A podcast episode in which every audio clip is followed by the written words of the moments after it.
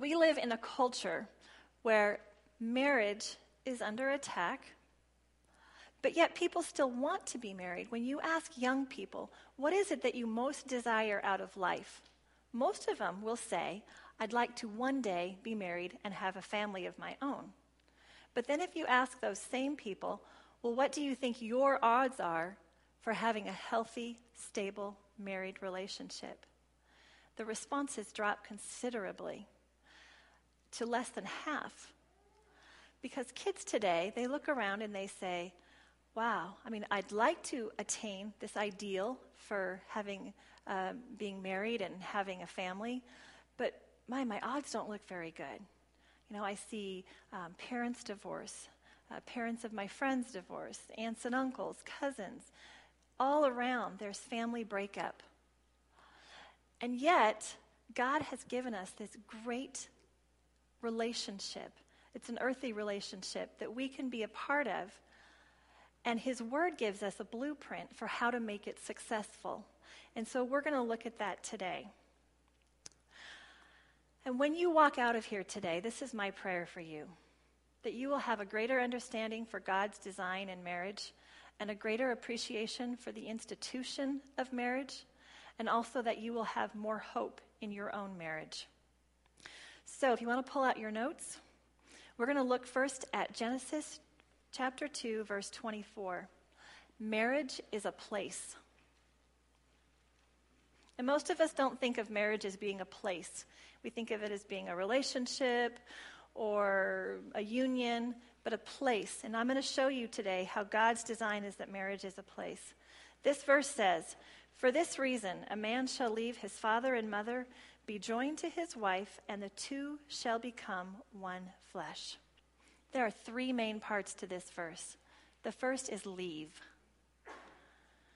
The second part is join which in some of your Bibles may say cleave.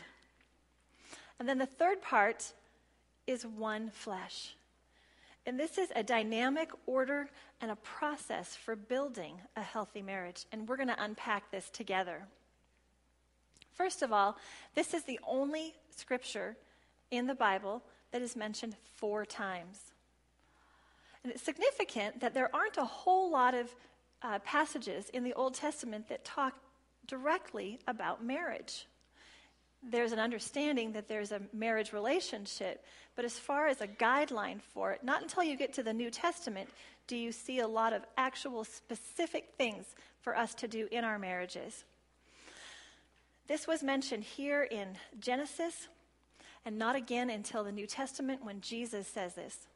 And it's in response to some Pharisees' questions about divorce. It's significant that this should show up right here after the creation of the first humans. And the reason for that is because Adam and Eve had no parents. And yet it says, For this reason, a man shall leave his father and mother. I look at this verse as God's gift to all mankind. This verse is situated right after the creation of the first human couple. It predates the church, it predates Israel, it predates all of humanity. That this was God's design for how men and women should come together and form a union. Well, it says, for this reason. Well, for what reason? And to find that answer, we just need to back up a couple of verses to the story of God taking the rib out of Adam and making the woman, the woman and bringing her to the man. And Adam said, This is now bone of my bones and flesh of my flesh. She shall be called woman because she was taken out of man.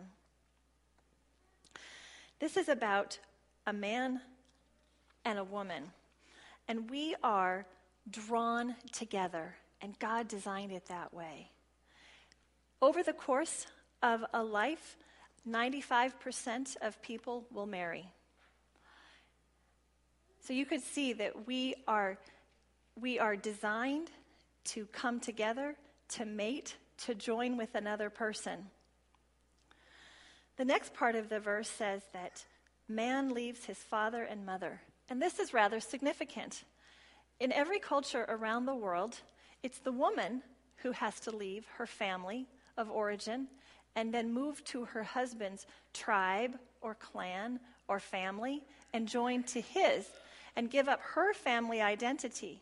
But God is giving us an equalizing text here by saying that the man also has to leave his family of origin and be joined to his wife. So that was rather powerful considering the cultural um, implications at that time. And I think this was probably a very hard verse for people in the Old Testament to understand. You had rampant polygamy, you had, I mean, just look at Solomon. My goodness.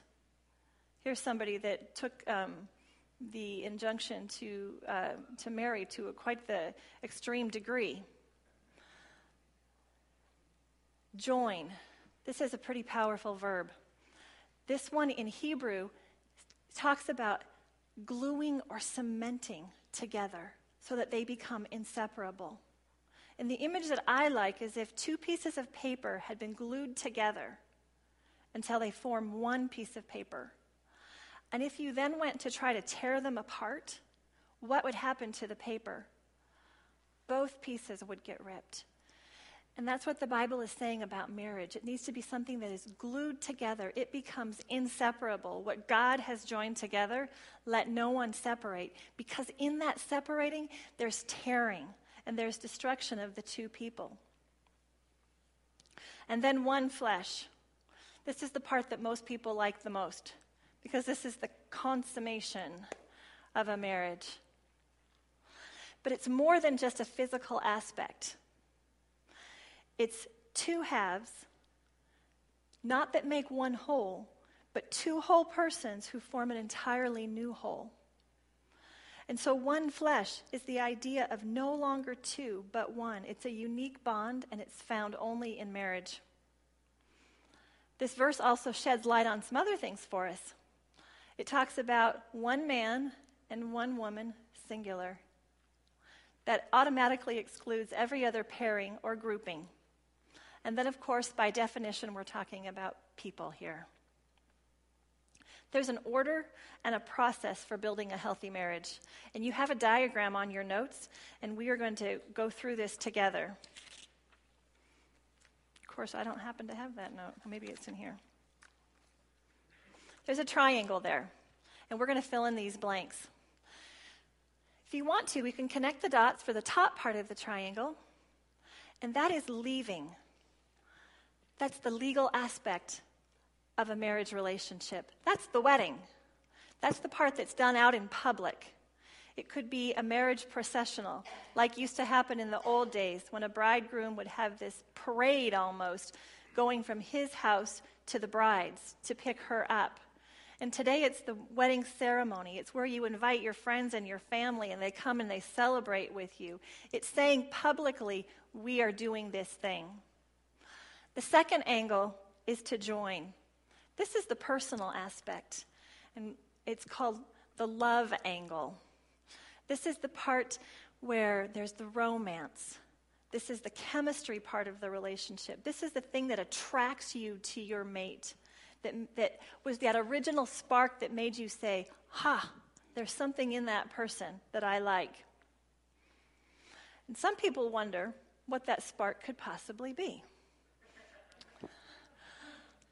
Well, I'm going to tell you about my spark, or at least part of my spark. After our very first date, my husband uh, put a card on my desk in my office. And the date wasn't technically a date, even though he calls it a date now. But for me, it was just doing him a favor. So I go into my office the next morning, and there's a card sitting on my desk. And I thought, Oh, brother, I hate cards after dates. These are usually mushy, stupid things that people say. Had a great time last night. So I open up the card, and there's a picture of a dog sitting on a, laying on a park bench, and it says, Have you ever thought where you'd be if we had never met? And again, I kind of groaned on the inside. And then I opened the card, and it said, Let's face it, you'd be in the gutter who, who sends cards like that? who does that? Well, he was a, a genius marketer, and he knew that any kind of advertising was good for him. I came looking for him and said, What were you thinking giving me a card like this? How dare you? And he basically said, It got a reaction out of you, didn't it? so that joining angle is the love, it's the spark, it's the thing that sets that person apart in your mind. And then lastly, it's the right angle is one flesh. It's complete physical, emotional, and spiritual union. Well, this looks like a triangle, but it's actually not. It's actually a tent. And in the Old Testament, a tent is a metaphor for a place of shelter, a place of safety, a place of nurture and comfort. And that's what a marriage becomes when you have all three pieces of the triangle working together. Each one of them is feeding and energizing the other. It becomes a dynamic triangle that gives life to the relationship. But what happens when one of those angles is missing? Well, let's say that you don't have the wedding ceremony, so the top of your tent is missing. You're not covered or protected. And in modern day, that's called living together. It's cohabitation, and it's quite popular nowadays. And quite frankly, I can't blame a lot of young people for wanting that because they look around and they say, well, my odds don't look very good. So, how about if we try this out first? Unfortunately, they don't have that top angle of, of protection covering their marriage. And sadly, only about 25% of people who live together actually go on to get married. And then of those, 70% of those marriages end in failure. Now, that's not to say that any of those marriages can't make it, but it just provides so many more obstacles. Now, thankfully, because of Christ, we do have someone who can come in and repair those broken places. Premarital involvement with just one sexual partner other than the person you marry triples your risk of divorce as compared with those who had only sex with their husbands. So it's rather significant. Now, I do find it interesting that this church is rather modern, more modern than I thought. I heard that you started with sex and now you're finally getting to marriage. and actually, I heard the order was parenting, was it parenting, sex, and then marriage? I, I love that. Kind of backwards. the greatest gift that you can give your kids is your healthy marriage. And the statistics bear this out as well. First of all, for the married couple themselves, you are wealthier, you're healthier, you live longer, there's less depression, and you enjoy better sex than your cohabiting or single fellow citizens. But a lot of people don't know that because the image that we see on television and the movies is that somehow commitment or marriage kills the romance or it destroys the love. And the opposite is actually true. When people try to prove their love to each other by living together first, they actually destroy the very thing that they're trying to prove. Do my actions build up or tear down my marriage? In Proverbs 14:1 and also in Proverbs 9:1, there's a great contrast.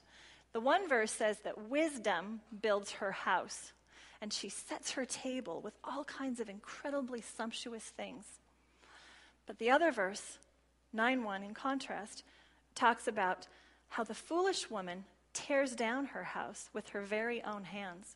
And it's not talking about a physical house, it's talking about a metaphor that the things that we say and the things that we do can tear down those relationships in our lives. And it's interesting that this one particular proverb is speaking in the feminine voice. And I think there's particular implications for women. That women, oftentimes with the things that we say, we're very good at tearing down another person. So we have to ask ourselves do my actions build up or tear down my marriage? Secondly, marriage is a picture. Ephesians 5 verses 15 through 33. And we're going to look at three verses here today. Verse 22 Wives, submit to your own husbands as to the Lord. And then verse 25 Husbands, love your wives, just as Christ also loved the church and gave himself for her. And then verse 33 Nevertheless, let each one of you in particular so love his own wife as himself, and let the wife see that she respects her husband. This is a great picture of what men and women need. How many people here have heard about the Love and Respect series? Raise your hands. Or been to a conference, read a book. It's an excellent resource for marriages. And last year, Every Marriage Matters was able to sponsor that conference in Clackamas County. And we had the privilege of having about 1,800 people come out and hear the Eggerichs speak, and they were really blessed by that. But that's not what I'm here to talk about today. What I want to talk about, or what I want to point to in this particular passage of Scripture, is that men and women are different. They have different needs because they were created by God differently on purpose and that we complement each other. Now, men also need love, but they need respect more. And women also need respect, but they need love more. This is a picture of complementarity, not competition. now, what do I mean? Let me give you an example. In general, women look better in skirts. And in general, men look better doing the laundry. My husband's smiling. He does the laundry. But I'll tell you why he does the laundry. He does the laundry because it gives him an excuse to sit on the couch for two hours on Sunday afternoon and watch an entire football game. So when he comes to me and he says, Hey, I'm going to go do some laundry, I say, Who's playing?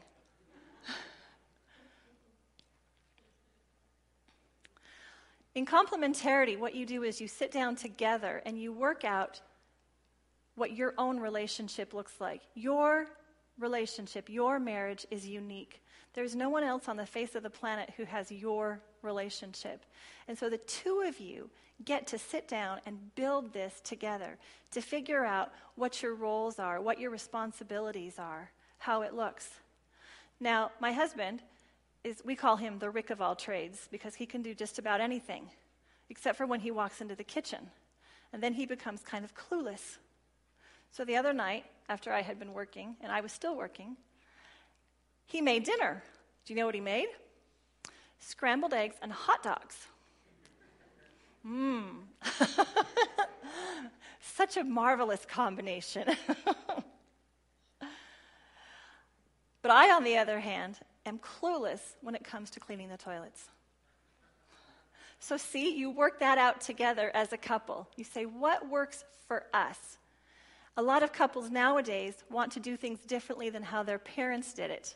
They say, you know, our, our parents had very traditional gender roles within their relationship.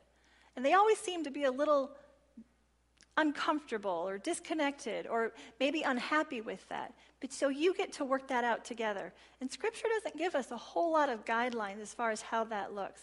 Of course, it does talk about the man being the head of the family and having leadership roles, but in terms of who does what, there's not a whole lot of definition there, and you get to figure that out. There are two common errors about men and women today that are very prevalent in our society, and unfortunately, they influence us in very negative ways. The first one is unisex feminism. And this says that men and women are not different in value, therefore, they are not different in nature. And this is in response to another attitude, which is called male chauvinism. And we've heard that, but what does that really mean? It says that men and women are different in nature, therefore, they are also different in value. So, what you have is two ideas that are both wrong. Neither one of these are healthy for the genders working together in complementarity, and neither one of these are biblical.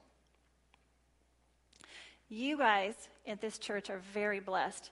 You have an excellent legacy of two genders working together in unity.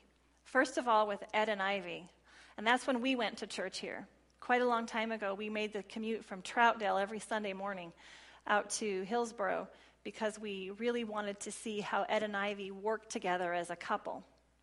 And now under Jared and Ann's leadership as well. You are very blessed here to be able to see couples who work together so well. They figured it out. And it comes just through easy communication, which might not be so easy, but that's what it comes from. The whole Bible narrative is one big romance novel. Have you ever thought of the Bible as a romance novel before? Probably not. But if you look at the whole overarching story of the Bible, it's about God wooing us. He wants to have relationship with us. He entered humanity and time because of us, because of his great love for us. The Bible starts with a wedding with three people involved. You've got God, Adam, and Eve. And Eve showed up kind of late. but God totally set the stage for this wedding. And then at the end of the Bible, the Bible's great climax is a wedding. It's a wedding in heaven that we are being prepared for as his bride, as his church. In Catholic theology, marriage is the little church. Our marriages represent the church to the world. They represent Christ's love for the church to the world. And that's the picture that we get to be to our neighbors and to our children and to our coworkers is that our marriages represent something significant to those around us. I love this quote by author Peter Kreeft. History is a broken marriage, and God puts it back together again. That's what he's in the business of doing repairing those broken foundations, fixing those walls, fixing our tent so that it is a solid, safe place again.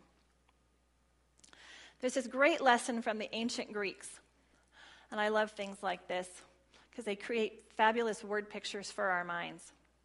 So the ancient Greeks were valiant, feared warriors.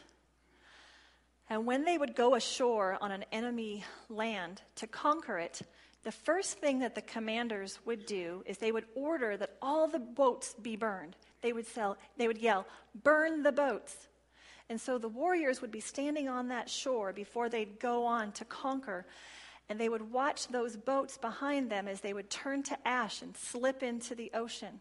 And they knew that they had absolutely no way to retreat. Their only way through vic- to victory was to go forward together. They weren't going to get home until they had conquered this together. And that's a great picture for marriages is that sometimes we feel like bagging it, skipping out, chucking it. But if we have this idea in our heads that no, any way of retreat is gone, all we can do is move forward together, and then it forces you to work together and to confront the issues in your relationship. Every great achievement starts with a plan of action and an unshakable commitment to its accomplishment, especially relationships. So, what's the picture of your marriage? It's something that you too get to create together. Is a number one predictor for divorce. And I think people find this to be surprising. It's called avoidance of conflict. And oftentimes people avoid conflict because they think that conflict is what leads to the breakup of a relationship. But it's not the conflict, it's the avoidance of it. Conflict is inevitable in our lives. I mean, if you have been married for five minutes, there's conflict. And how you learn to deal with it will determine the outcome of your relationship. And then, lastly, marriage is a process. And this one probably makes the most sense it's about having realistic expectations. We don't get perfection in marriage. When we go down the aisle and we do our vows, it's for better or for worse. Why is it that we always just think it's for better? It's for worse too. And in this life, you get both. And I'd love to show you a quick little video that illustrates that so well. Mrs. Lee, I believe you have some words to say about the dearly departed?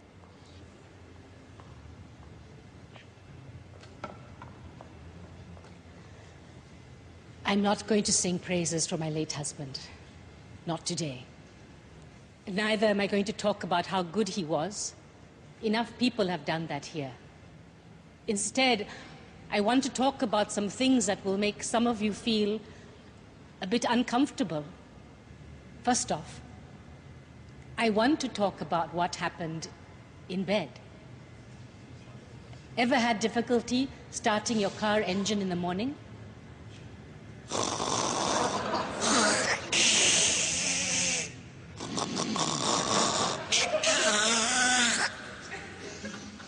Well, that's exactly what David's snoring sounded like.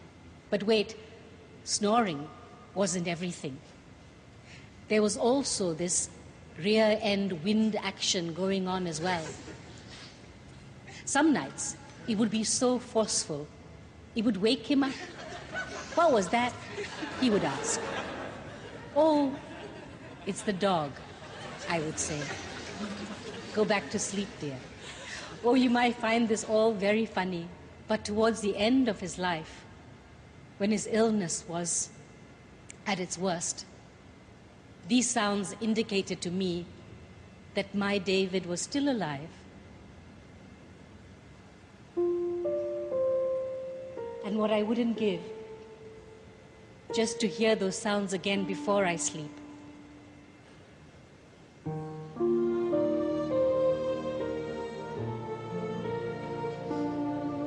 In the end, it's these small things that you remember, the little imperfections that make them perfect for you. So, to my beautiful children, I hope one day you too find yourselves life partners who are as beautifully imperfect as your father was to me.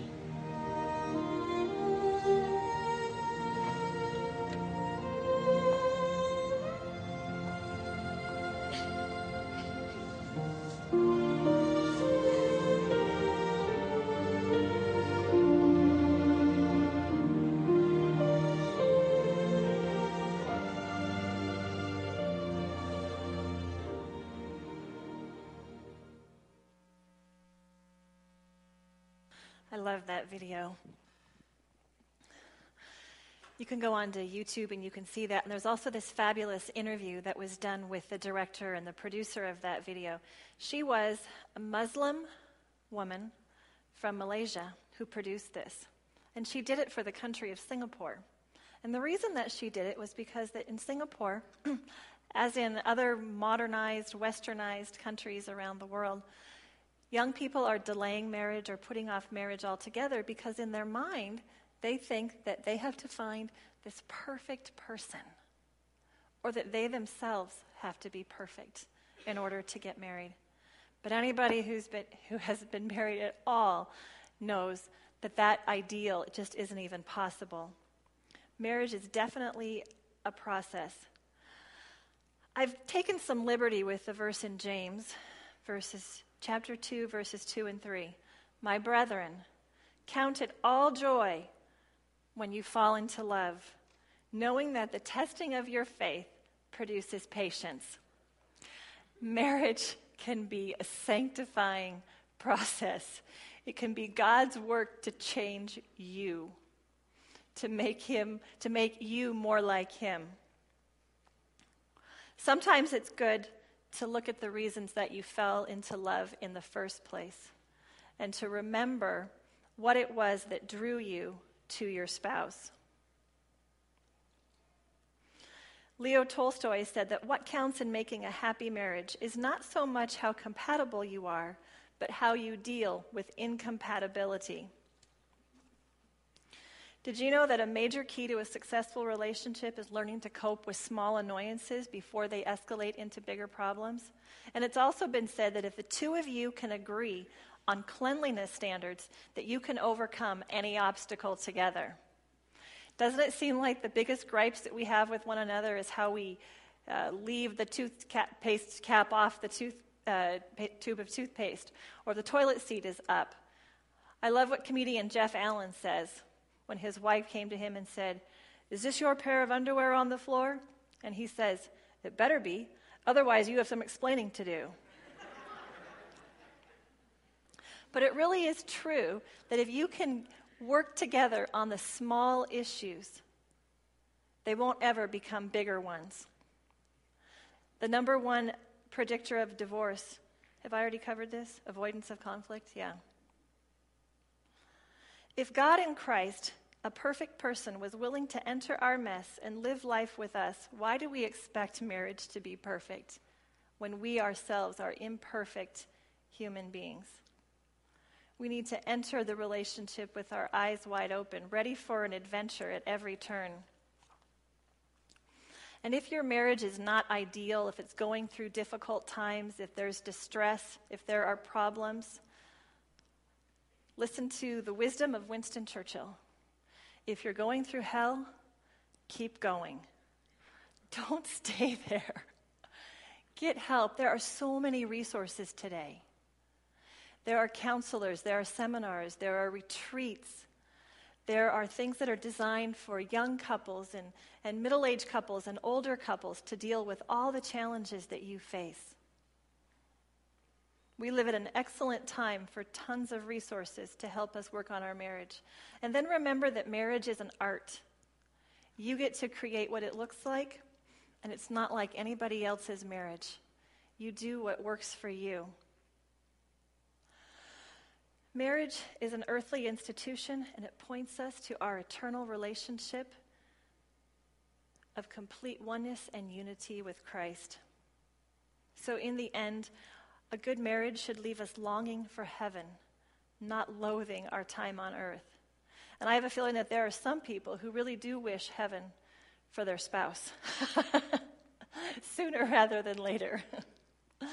but that's not the point of this. The point of this is that our marriage is a small scale version of what, an incomplete version of what our life will be like in heaven with Christ. Marriage is designed by God to represent His love for the world, to create a nurturing environment for the development of the soul, and to provide a secure place in which to raise up every generation, pointing us to our ultimate destiny in Christ. I've given you a few ideas here to work through together with your spouse, to work on your marriage to improve communication. There's six things. And I thought, just for the sake of, we're all used to combo meals, so pick two. Smile at your spouse. Pray with your spouse. The divorce rate for couples who pray together is less than 1%. Be your spouse's PR agent. Actions precede emotion. There's a lot of times that we don't feel like it. Our emotions just aren't there. We might not feel romantic. We might not feel lovey dovey feelings towards our spouse, but that's why you do something anyway. Do the action, and then the action actually brings about those good feelings. And this has been proven in modern science that they've shown that people who go and they act kind to someone actually start developing kind feelings towards that person as well. Do new things together at least once a month. When you do new things, not the same old thing, you're developing new pathways in your brain. It's building memories together, and you're bonding. Last year, my husband and I took up ballroom dancing with minimal pain. You could try kayaking, go hiking, go conquer a new place together, travel to a new destination, but just do something new. It's called the spice of life. And then remember why you married your spouse. And then, are you the person that your spouse fell in love with? And then lastly, list specific things that you are thankful for regarding your spouse. I love the fact that my husband does the laundry. That's a fabulous, fabulous blessing to me. Here's a commitment Lord, I don't want to remain unchanged. So let your marriage change you to be more like Christ. In closing, I'd like to pray for all of our marriages. Would you bow your head with me?